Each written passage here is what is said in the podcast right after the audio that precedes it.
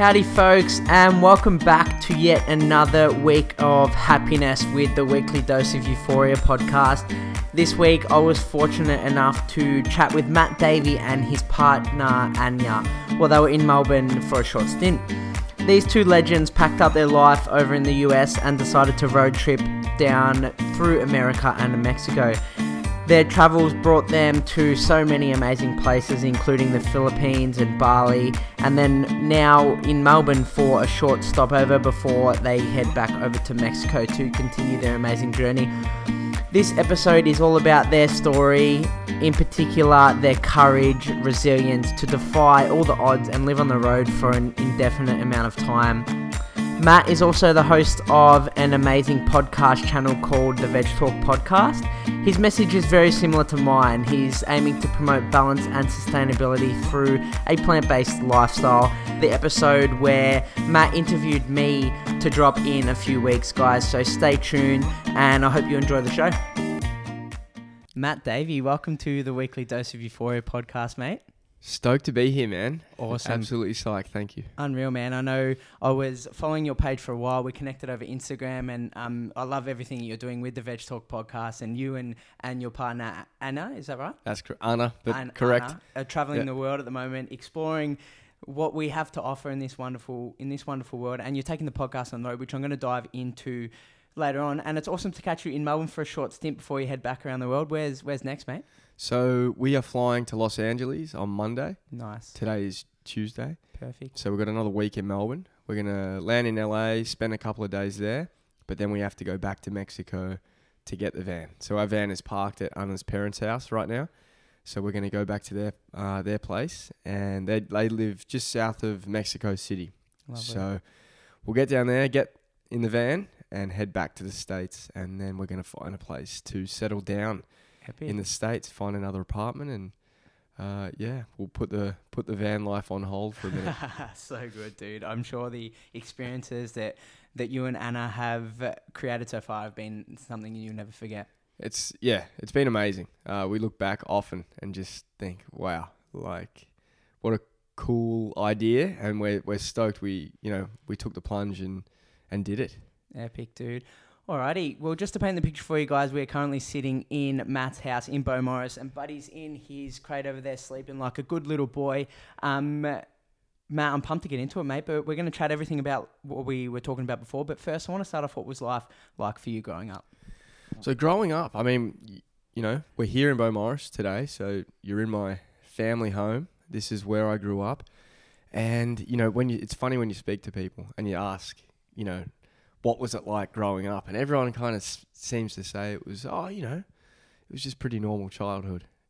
I suppose I fall into that because, um, yeah, what what I know is is my my normal, I suppose. So really, growing up, I went to the local primary school just around the road, uh, around the corner, sorry. Uh, then I went to high school a little bit further away, but yeah, I was just an active kid, always playing playing sport. I grew up playing cricket, playing soccer, Aussie rules football, uh, tennis. We're surrounded by tennis courts here, and my dad plays tennis, so that was something I've kind of played like my whole life. Um, yeah, and I suppose as a consequence of playing a lot of sport, I was very thin all the time. I never really, um, never really, yeah, put on any weight. So I think, in terms of food, the correlation between um, real health and the way you look never really occurred to me because I just looked at the external body that I had, and I was like, oh, I must, you know, I must be doing okay. I'm, I'm always thin. Um, so I never really paid much attention to the food I was eating. I would say mum, uh, she she did a really good job of making sure we were eating, you know, healthy foods regularly. Like our school lunch boxes always had, you know, fruits, celery sticks instead of like packets of chips, as an example. Um, yeah, so she was on top of that. Uh, but as we got older, there was a thing we had here called Monday night barbecues. So dad had come home from work early. You know, he'd usually get home around seven. So I think he'd, you know, on these Mondays, he'd come home at around five o'clock. Get home. Me and my brother Sam would be, you know, we'd be here ready, to start cooking with him. And looking back, the plate was just made up of what I would now call a cholesterol bomb. It was no joke. We were, you know, maybe a couple of sausages, a lamb chop, a fried egg, some chicken wings, and then there'd be a little bit of room for mum's salad. So, mum would make these epic salads. Like, they were so good. But we'd always kind of, you know, push them aside or just like leave a little bit of room for them. Um, so, yeah, I think that was another, I suppose, another time in my life where I wasn't, I definitely wasn't connecting the dots. And that just went through until, um, I'd say, yeah, up all the way up until I started making the switch to a, to a healthier lifestyle was when I was, I was about 25. So, yeah, just I wound my way through university. At that time, I was probably drinking a lot, out, you know, out partying uh, on weekends, um, taking drugs. Um, not excessively or anything, but my lifestyle was probably just not a real healthy one. I was smoking cigarettes. I smoked cigarettes up until probably from the age of like 19 to, to 25 Wow. Um, which some people are like, what the like, hard to believe. Yeah. But um, yeah, thank God I met Ana. So um, yeah, I'm not sure if that covers the childhood, but Definitely basically, do. you know, it was pretty pretty normal. It was primary school, into high school, into university, and at university I studied business. Uh, two degrees. I studied a business degree and a outdoor recreation degree uh, at the same time, and that was at Monash uh, down in Frankston awesome degree. I think it put two things that I was enjoying at school together. So I always loved being outdoors, loved outdoor recreation, uh, hiking, canoeing, kayaking, uh, all that type of stuff. But then I think in the back of my mind, I wanted um, to move into the business world when I was 18 at least. I wanted to move into that, whether, you know, I studied accounting. So I thought that would be a good way to make money. So that's where I went. Uh, didn't end up going down that route though. Definitely, dude. Well, amazing recollection of your childhood, and you touched on before that every Monday night you sort of had a had a family night, family barbecue, and it seems to me that you're all through your childhood you were very family orientated. How do you think that that has shaped you into the person you are today? That's a good question, man. That's a really good question.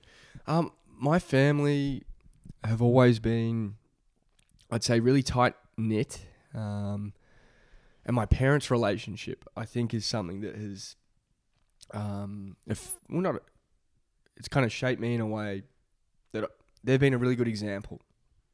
Um, for for my brother and I. So, moving into a relationship with with Ana, that's probably been the biggest um, yeah, the biggest shaper in my life is is seeing these these two people that you know they never argue, never raise their voice at each other, and always keeping that in the back of my mind, because I think I'm I can often be a little bit more hot headed or a short fuse. You know, I've um, I've been that way in the past. So if I'm if Ana and I are having a you know a disagreement uh, trying to keep that in mind that you know you don't have to be aggressive you don't have to have a short fuse you can uh, you can get through problems in a in a pragmatic way um, so I think yeah those two have been yeah an awesome example uh, for for me and my brother Yeah, fantastic, dude. And do you think that form of connection sort of enabled you to understand the whole veganism lifestyle a bit more easier? That's another awesome question. I think with with veganism uh, and and finding it, I honestly th- I don't think the family um, the family connections I had played much of a part. I think what happened was I was probably someone that wasn't open to change a lot. So a funny thing was I used to work back in a deli, uh, a local deli. So it was one of my first jobs. So this is just you know slicing, slicing meat, slicing cheese, um, serving salads and and whatnot at this deli. But I would work in this deli, and across the store, there was another dude that I'd work with. uh, in the produce section. So he'd be putting in the fruits and vegetables. He was a vegetarian, and I was not. I was, you know, I suppose a product of my environment. I was eating, you know, those processed meats, cheeses, uh, regularly, and we would have debates about, um, you know, vegetarianism. Do fish feel pain? All those types of kind of discussions, and I was not very open to them. My my responses would often be something like, "Oh, Matt, what?" His name was also Matt. you know, why why don't you just eat a steak, man? Like, don't you miss meat? Like, that would be a common response. Not really thinking these, I suppose, cool topics to talk about. I wasn't really thinking them through. I'd just give um, off the cuff kind of meat eater responses. So that was one seed. And then the second one for me would have been quitting cigarettes. So Ana one day said, Matt, you're always complaining about smoking cigarettes but you don't stop. So I think you should either stop complaining and you can continue smoking, but just stop complaining about it, or stop it altogether. And from that day, that just clicked. It made so much sense. And from that day, I stopped smoking cigarettes. And for me, that was huge because it was a signal that I could change my behavior. I could change my habits.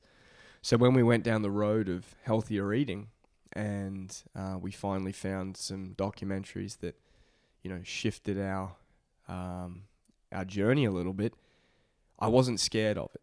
I wasn't scared to to make the change then and there. So literally from one day to the next, you know, I was in the fridge getting rid of all the eggs, all the cheese. Uh, we had some we had some salmon in the freezer. That was all going straight away. I wasn't afraid of uh, making the switch because I knew I could do it. So I think I think that was the biggest uh, connection, or I suppose that was the the best thing for me when switching to veganism. Yeah, amazing, dude. And I love that point that you raised there that the achievement of quitting smoking actually made you realize that wow you can actually do this and you can you can change like that so soon. And, and I think there's stigma around a lot of people and changes they don't want to do it and they don't you know they haven't had that sort of aha moment when they can actually do it and believe in themselves that they can actually do it. And I often hear as a as a personal trainer and in my industry when I chat to people about veganism, I couldn't do it. I, I love meat too much. I, I love this too much. I, I could never give it up. But hearing you say that, it's just making it possible that definitely you can, coming from the background that you did. Yeah, I totally agree. I think I think often we we grow up wanting to fit in, you know? That's I think that's human nature especially in, in the environment of high schools, right? All you want to do is is fit in. So you you know you make friends. Your friends are very similar. You all do very similar things. You don't stray too far from the pack. Despite it maybe not being true to yourself, right? You you would rank fitting in number one, and true to self might you know feature somewhere down the list. So yeah, I don't think it's abnormal for people to go through the rest of their life boxing themselves in to this identity that they've made for themselves so that they can, you know, continue to fit in with friends, colleagues, whatever it might be. Um, and I understand that. I understand that making a change like that is hard. You know, what what happens when you go to the pub after work and, you know, everyone's going to have a chicken parma and a pot of beer and you're going to have a salad because that's all that's on offer at the pub. That's that can be daunting for some people. So I, I completely understand it. Um, and yeah, I've got no doubt that if there's some kind of pre-event that you've had in your life that kind of opens your eyes to the possibilities that, of what you can do, then yeah, it's going to be easier without a doubt. Definitely, dude. And do you have any tips for people that are at home and maybe contemplating going veganism, or even on the other end of the spectrum, not even contemplating changing their diet at all, but trying to change a part of their life that's causing them detriment? Do you have any tips on how to push past that? For veganism, if if you are like, if it's um, you know, if it's front of mind for you and and you want to make the switch, easy swaps. it's got to be the. I, I think it's the the number one thing that that helped us when we were first making the transition. So things like, you know, things like using tofu and tempeh. Uh, It's like it's a bit of a you know it's a nice consistency. You can marinate it um, and chuck it on a whole bunch of different things. Salads. You can put it into sandwiches. You can make you know tempeh bacon.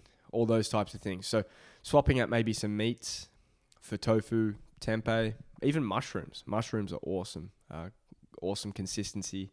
Um, again, you can marinate them and uh, really, yeah, get that meaty kind of uh, texture to them. So milk, if you're still on dairy milk, easy swap. Go to the supermarket, look at the wall of plant milks, choose two, three different ones, take them home, and see which one you like the most, and stick with it. Um, a great example is my parents. So it took them a long time to shift away from the dairy, but yeah, eventually, you know, I think they saw the the benefit of it, and they tried almond milk. They hated it. They didn't like almond milk. I was surprised by that, but uh, they didn't like almond milk. So I said, all right, not a problem. If you don't like almond milk, go and try maybe soy or coconut or you know whatever else that you find on the shelf. They got soy next time and they loved it, so they started using soy on their um, on their breakfast. And I think when they go to the cafe in the morning, they get a soy you know latte or soy flat white, whatever it might be. So yeah, don't get yourself down if you don't like one of them because there's a shitload of them. You know, there's a there's a lot of different options out there. So that's meat and dairy covered. And then eggs. I don't know. Tofu scramble. Definitely. It's a go to for me. Or just go straight, go completely opposite direction and start eating oatmeal in the morning. That was what I started doing. So rather than the typical fry up, you know, it was oats for breakfast every single morning. I think for the last three years, I've been having oats for breakfast I'm the same. nine point nine nine times out of ten, um, and just cover it in berries, seeds, nuts, um, flax meal, all that kind of stuff. That, yeah, I'm sick right now, but you know, not normally sick. It's rare for me to get sick nowadays, and I think it's because of yeah the way we eat. Definitely. Um, yeah, throughout the year. So I couldn't agree more. And on the on the note, we just dove into types of foods and, and replacements and things like that. And it's important to recognize that you might be thinking and scratching up your face saying, Oh, I don't like tofu, or I don't like berries, I can't eat them. Mm. It's important to recognize that your taste buds do change once you start to incorporate more plant foods in, in your diet. So a good example, my partner Beck hated mushrooms, would not go near them with a 10 foot pole. Now she loves them. Eats them raw. So just like the taste buds changing over time is, is important to recognize and, and it's actually uplifting to know that, you know, Yep. might one day like those sorts of foods. they definitely do change. Um, I think I've personally always eaten relatively healthy, so you know, bringing more fruits and vegetables into my life wasn't a, a huge deal. But we've got to understand for some people, we're not. You know, it, it could be mainly uh, processed packaged foods that they're they're consuming on a daily basis. So bringing in completely new array of foods you know their palate is going to be like whoa you know what what is going on? But if i think if you give yourself a week or two it doesn't have to be a huge amount of time of consistently eating a different way your palate is going to change. Uh, that is that is a fact. Uh, back uh, also you you had a different another question for me and that was for people in general that are looking to change their you know their life uh, in general. I don't know. I think um, if if what you're doing on a daily basis is causing any sort of unhappiness or unfulfillment, you know, you're not you're fulfilled by your job or uh, what you're doing on the weekend, whatever it might be. I think what we need to look at is okay, I'm doing X, Y, and Z day in, day out, and it's producing this result. What if I changed a couple of the components of my week? Let's see if it makes a difference. You know, I might join a gym. I might start rock climbing. Um, I might buy a van and travel around America. Um, but no, you can make small changes. Um, maybe a couple of vegan meals a week might make starting you f- might make you start to feel better. Uh, more exercise, but it doesn't have to be an hundred percent switch. Uh, so I would, yeah, I would look at your, look at the makeup of your week, identify what you don't love about it, and try and switch it for something that you really do love internally, that you know you love.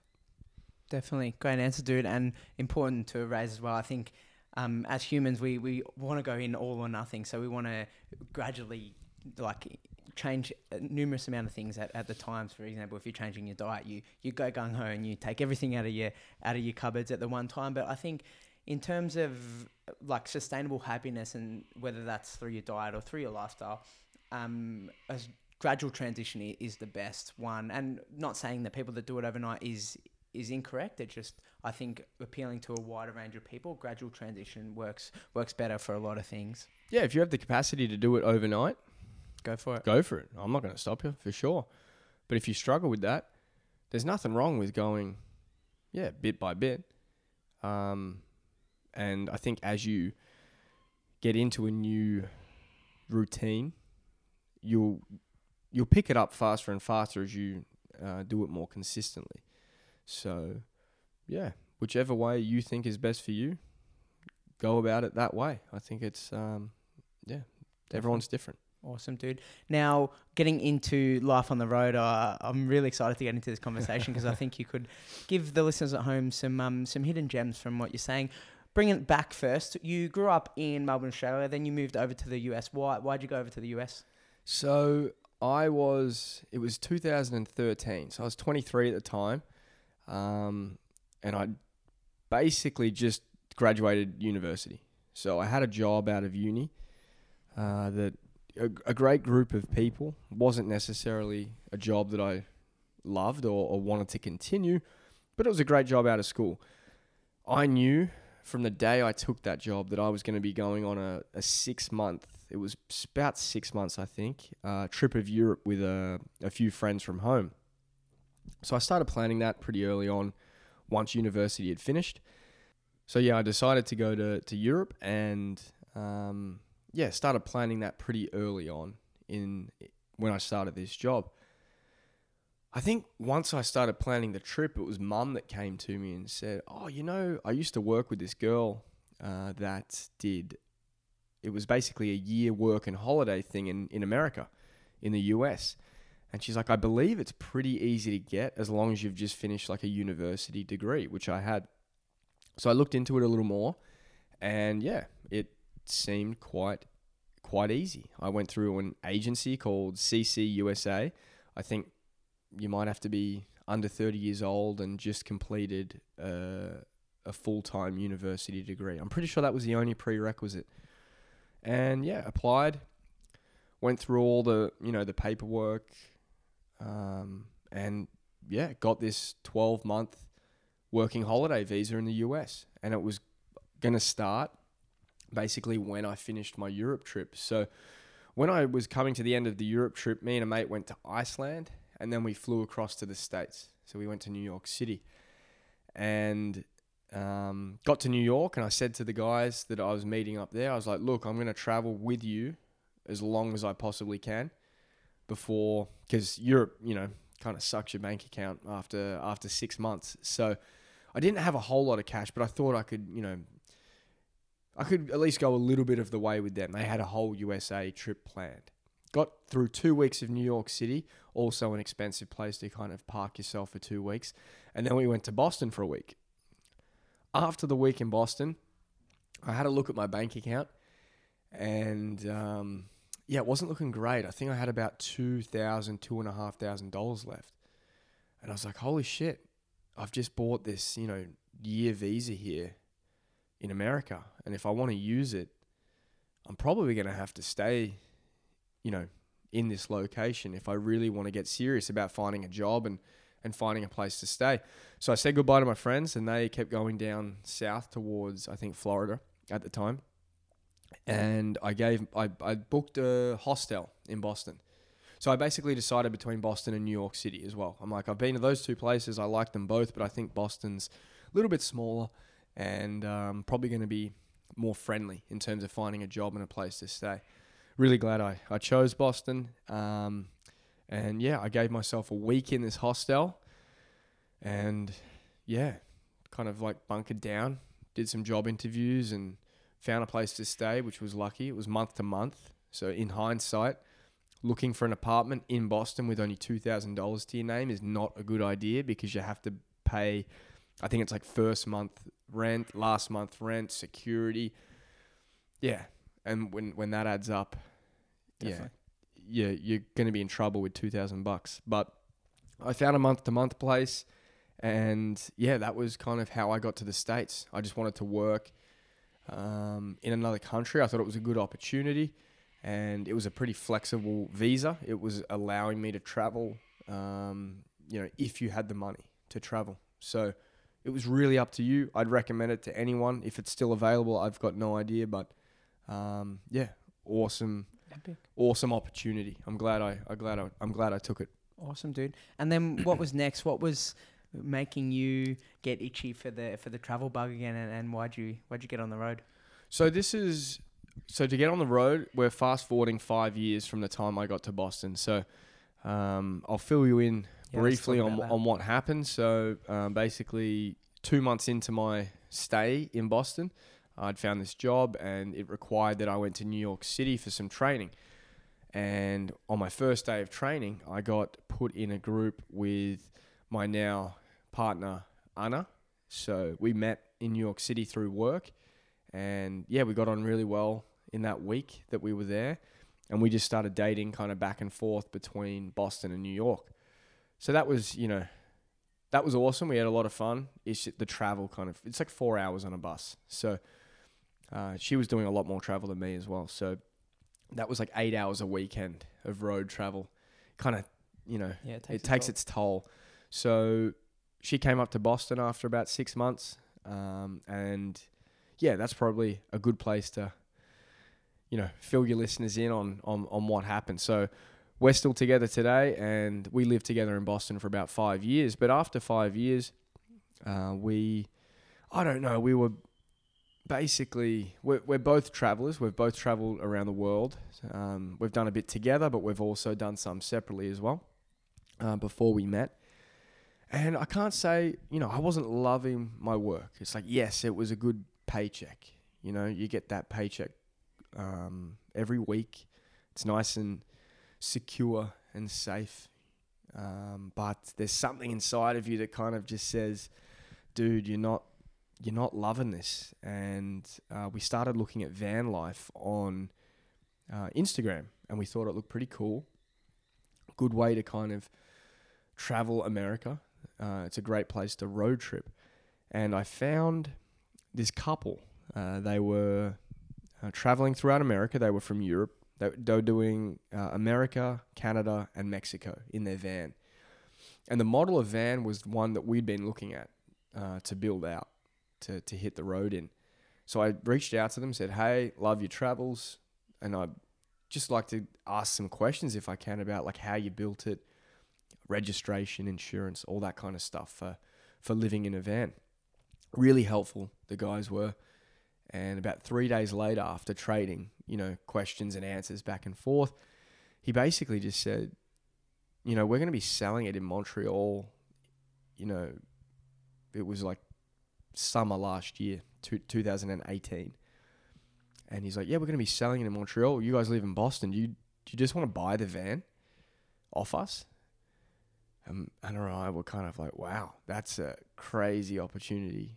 You know, we don't have to go and buy a an empty van and, and build it out. I'm not a carpenter by any stretch of the imagination. So for me to build uh, build out a, a van with you know a kitchen and bed would have been a daunting task in itself. Um, I'm sure we would have got there, but yeah, this opportunity presented itself, and that's how van life kind of came to sorry kind of came to be. Uh, and in addition to that, I'd started my podcast, and I had this big post-it note on the. It was like a giant post-it note on the wall, and for months I just had podcast and van question mark. So I'd walk past that every day. I suppose it was a nice reminder um, that, you know, seeing that every day was like, okay, can it work? Can that work? And yeah, those two things came together, and we took the podcast on the road and wanted to travel on the road.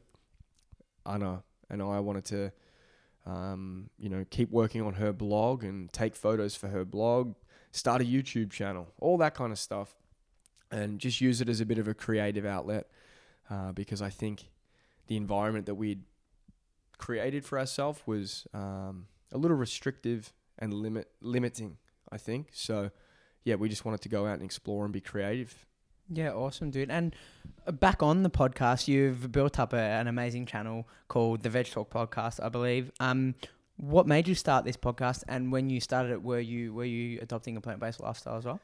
So I'd been vegan for three years, and again, uh, starting the the plant based lifestyle, I started to get really passionate about it because you start to see the health benefits uh, that it can have for people um, in all walks of life. It doesn't matter if you know you've got heart disease, high cholesterol, if you're an athlete, uh, if you're just a regular dude, you know, doing the nine to five thing, which is exactly what I was doing at that time. And yeah, I started to feel really, really good uh, after adopting the plant based diet. So naturally, you want to tell people about it. So, yeah, after learning that not everyone wants to hear about your new diet, um, you kind of let it go. But eventually, people do start asking questions. You know, I'd, I'd rock up to the office. Uh, these guys would get catering every Wednesday. So, fully catered for the whole office. Um, you know, average takeaway food most of the time. Nothing special. Pretty unhealthy stuff. Uh, but you've got 150 people queuing up for this this catering every Wednesday. I'd skip the queue, go to the fridge, and get my mason jar out of the fridge and dump this massive salad onto a plate and walk past everyone who's waiting for you know Chinese takeaway. And that's when a lot of questions started to to come up because they'd see me bringing my own food, choosing not to eat the catering in favor of my own, you know, homemade food. So once I started to to talk to people more about plant based eating, um, one of my mates at that job actually switched to a plant based diet, um, and and experienced some pretty cool benefits straight off the bat. Um, but yeah, I, I started to feel a love for for that, talking to people, helping people with their questions, and I was always kind of itching to say like, how can I get involved in this movement? um, at a bigger level rather than just in the office. And yeah, for a while there, I was kind of just like, oh, should I start a podcast? People like Rich Roll, very inspiring, you know, starting a podcast with not many people listening. And he's worked away at it consistently over six years, and the content keeps getting better and better, and the guests and the conversation he has uh, really inspiring. And I thought, you know, I reckon I could do that. It took a little while, but uh, with with some help from Ana, she was kind of just like the last straw. She's like, just do it, just buy the equipment, it'll arrive, and get started. Start reaching out to some people and start talking to them. And yeah, I think that was that was pretty much it. I just wanted a way to be involved in the movement, and I thought that a podcast would be the best thing for me. Yeah, definitely, dude. Yeah. And what has been the most rewarding thing since starting the podcast? So on the travels, it's it's probably been something that we didn't expect, but it's been just amazing meeting uh, a wide variety of people around the country. Um, so I think the most rewarding thing from the podcast is just the connections you make and the and the and the conversations you have. I mean, that's exactly what a podcast is, but you know, meeting people in person um, and chilling out with them for a little while and having like a a more deeper and meaningful conversation than, than maybe you usually would if you were out at a at a bar or you Definitely. know having lunch with someone. We tend to get straight into the deeper kind of stuff with a podcast. So um, yeah, I would say that in and of itself is is the most rewarding thing of of the pod. Awesome, dude. Great answer. I'm much the same, and and yeah, ha- since starting my podcast, it's been so rewarding getting to meet people like you with awesome stories. I, I absolutely love it, and don't regret a thing. Now, I want to chat about your time on the road. What was the plan? Did you want to pack up and see where where it took you, or did you have a rough timeline? Let's talk about that. So the plan was once we got the van, it was it was uh, September 2018. So we got the van and brought it back to Boston from Montreal we ended up leaving two months later. So it was November, November the 13th, 2018. we we decided to leave, and we we didn't really have a timeline to begin with. So we just wanted we had a, a, a basically a roadmap that we we knew we were going to stick to. So we went across the northern states in America. So we left Massachusetts, went through New York, uh, went up into Toronto, Canada, and then we followed uh, the road back down into the states. Um, went through like Ohio, uh, Chicago, uh, sorry, Illinois, Wisconsin, uh, Minnesota, South Dakota, Montana, and finally hit the West Coast in Washington. So that was our first bit. Then we hit, uh, went straight down the West Coast. Um, so that was a really cool time in the van. Actually, two weeks in Oregon, a bit of time in California, and it was there in California on New Year's Eve. We were in Santa Barbara, overlooking Santa Barbara from a, a, a site that we were going to stay at, and we made, yeah, we kind of made a pact that we'd do our best to travel for the full length of 2019. So we've kind of changed it again since then. We we don't think we're going to get through the whole year, but uh, after after the states, we we drove into Mexico. Uh, so we went all the way down Baja California into the mainland of Mexico, and then we drove to Ana's parents' house, which is south of Mexico City. Uh, and at that point, it all happened relatively quickly because we did leave a little later than we, we initially thought. Uh, so at that point, uh, it was entering into Mexico was the beginning of January. So all the way from Boston to San Diego, it really probably was only um, six weeks. Wow. So it's a long way to go in that time. Um, and then after Mexico, we we knew we were flying to Australia. So we flew from Mexico to Los Angeles, back into Australia. Um, hung out with my parents, uh, family, family and friends here in, in Melbourne. Uh, also went to Adelaide. Then after a, about a month stint in Australia, we'd booked a trip to Bali. So we checked out Bali, and then we went to the Philippines back to Bali for a couple of nights, and then we met mum and dad in Brisbane, which is, I mean, most of your guys probably know where Brisbane is. So um, up the coast on on the east side of Australia, and we drove from Brisbane uh, back to Melbourne over over two weeks. So we saw some amazing places along the way, and yeah, that brings us to where we are now, and then we'll be going back to Mexico and America. Epic, dude. And I'm sure like you've had some amazing experiences, seen some amazing things, and let's talk about how these experiences have changed your outlook on life. So I think, I think from the beginning, where you know it does seem really daunting to kind of leave, leave a job you have that is secure. Um, you've got you know in America you have like all your health insurance, your dental, vision, all covered by your job and all that kind of stuff. So leaving that consciously is like it's a it's kind of a scary prospect to hit the road uh, and yeah forego what you yeah were receiving from from that job. But beyond that is something i think so much more rewarding. You yeah you get to work on yeah the creative projects that you'd set out for yourself or you know whatever it might be. It could be a new job. It could be uh, starting your own business. Um, but basically, what I've learned is that I think it's definitely worth giving that a crack. Like, what's the worst that could happen? What is the worst thing that could happen? You know, I have to go back to a full time job. I think that would be the worst possible scenario. My idea was to grow the podcast, um, continue to grow Ana's blog and YouTube channel, and we've decided to start a, a Spanish version of the podcast as well along the way while we've been on the road. So, yeah, just knowing that it's possible, you know, even if it doesn't all work out this time around, I think in the long run it will all work out. And uh, as long as I keep continually uh, working on projects consistently and, yeah, bringing people what they're looking for, uh, I think it's a really good learning experience. Definitely, dude. And that's such an important message that I think everyone can take out in their day to day life, whether they're going to pack up and go for go for a drive around the whole world or, or they're just trying to change things gradually. I think that's such an important message that you're spreading. Now, obviously everyone knows that traveling is quite challenging in itself, let alone being on the road. What are some of the challenges that you've you and Ana have experienced, in particular being vegan? How have you managed eating plant based on on the road? So eating plant based on the road has been okay. So in the van we have a stove. We have a we have a bit of a it's like a two burner cooktop.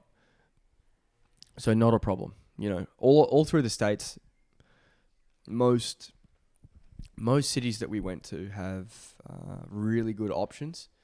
Um, so that that wasn't wasn't hard at all. Grocery stores, co-ops along the way uh, to buy you know fresh fruit, fruits and vegetables. Doesn't matter where you are. You know we've been in Ithaca, New York. We've been in oh you know what was it? It was in Montana somewhere. But they've got these amazing co-ops where yeah, fresh fruits and vegetables are available, and we just cook them up in the van. Epic. So that was cool. Um, Mexico, a little bit harder because you lose those uh, you lose those plant based restaurant options that America has. Uh, so we we're doing a lot more cooking in the van. Um, so not a real not a real problem in Mexico. They've got amazing fresh fruits, vegetables, tortillas. So we were eating a lot of tacos. Um, that kind of that kind of traditional uh, Mexican food, just made plant based. Beans were like a big thing. We'd always have cans of beans because um, they're filling, they're good for you. And yeah, I think we were averaging probably one can of beans a day. We, we'd split between us. Uh, that was pretty pretty good staple. Rice, um, potatoes, those types of things. Now coming to Australia, obviously easy as, no problems at all. Even in some of the smaller towns throughout Australia, we've seen uh, yeah some menus that are really cool. Like we were in Robe, South Australia. Probably the best bowl of plants I've ever had. It was epic. The place was called Number Four, I think. Awesome.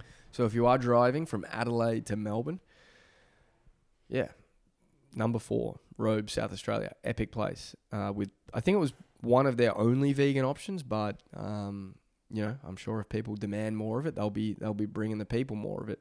So yeah, some surprising places like that where you are out um, in in smaller towns and still getting really really good uh, meals. Bali easy. The big one for us was the Philippines. So just before we left Bali, we met a couple who had just traveled to the exact same province as us. Oh, sorry, exact same province that we were going to be going to in the Philippines and they were also vegan, and they said it was the biggest challenge they've had as as plant based eaters. So that got us a little nervous, and they yeah they they told us that at times they the only option they had was an Oreo and peanut butter sandwich. so that's two pieces of white bread with peanut butter that's got a lot of sugar in it. Their peanut butter over there in the Philippines ton of cane sugar in it. So it's really sweet peanut butter with Oreos in it. And I was, I think Ana was okay with that, but I was thinking, this sounds terrible. That that sounds absolutely horrible. Thankfully, we didn't have one Oreo and peanut butter sandwich in our time in the Philippines. Um, we made sure that the Airbnbs we got did have kitchens. That was our kind of thought. Okay, if if that's what they're saying is true, if there's not like a good amount of restaurants that have uh, options, then let's let's get kitchens at our places. And yeah, I mean the meals weren't anything special.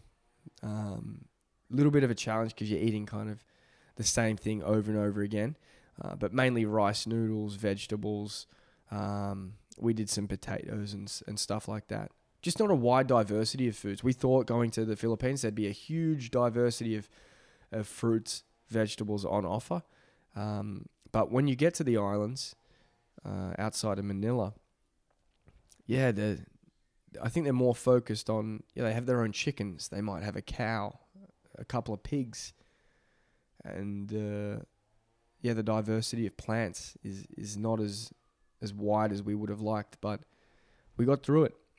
We got through it. We weren't hungry, and um, I suppose that was kind of the um, that was what we had to we had to give up that you know comfort of amazing vegan restaurants to explore this amazing part of the world. It was beautiful.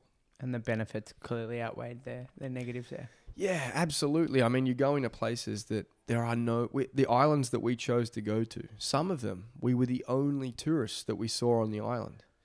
If you compare that with Bali, Bali's a beautiful place, but you know that you're in a tourist destination when you get there. Going to the Philippines, yeah, we were going for hikes up to these waterfalls, and the only people that would be there would be like you know a few local kids. Uh, so when that was what we had to give up to have the experience that we did, I'd do it all over again.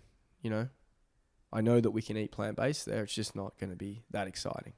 Definitely, dude. Unreal message that you're that you're spreading, and and the experiences that you've had have just been breathtaking. I'm feel like I'm traveling on the road with you, dude. now you've landed. You're back in Melbourne. Now, what are your plans for the future? You we were chatting briefly before the podcast about it, but just for the listeners, let them let them know what your plans are. Yeah. So basically, from here, yeah, back to the back to the van. Uh, so we will be going back up the west coast, but I think we're going to move from from the east coast where we were situated to the west coast. So we're thinking around the Portland, Oregon area.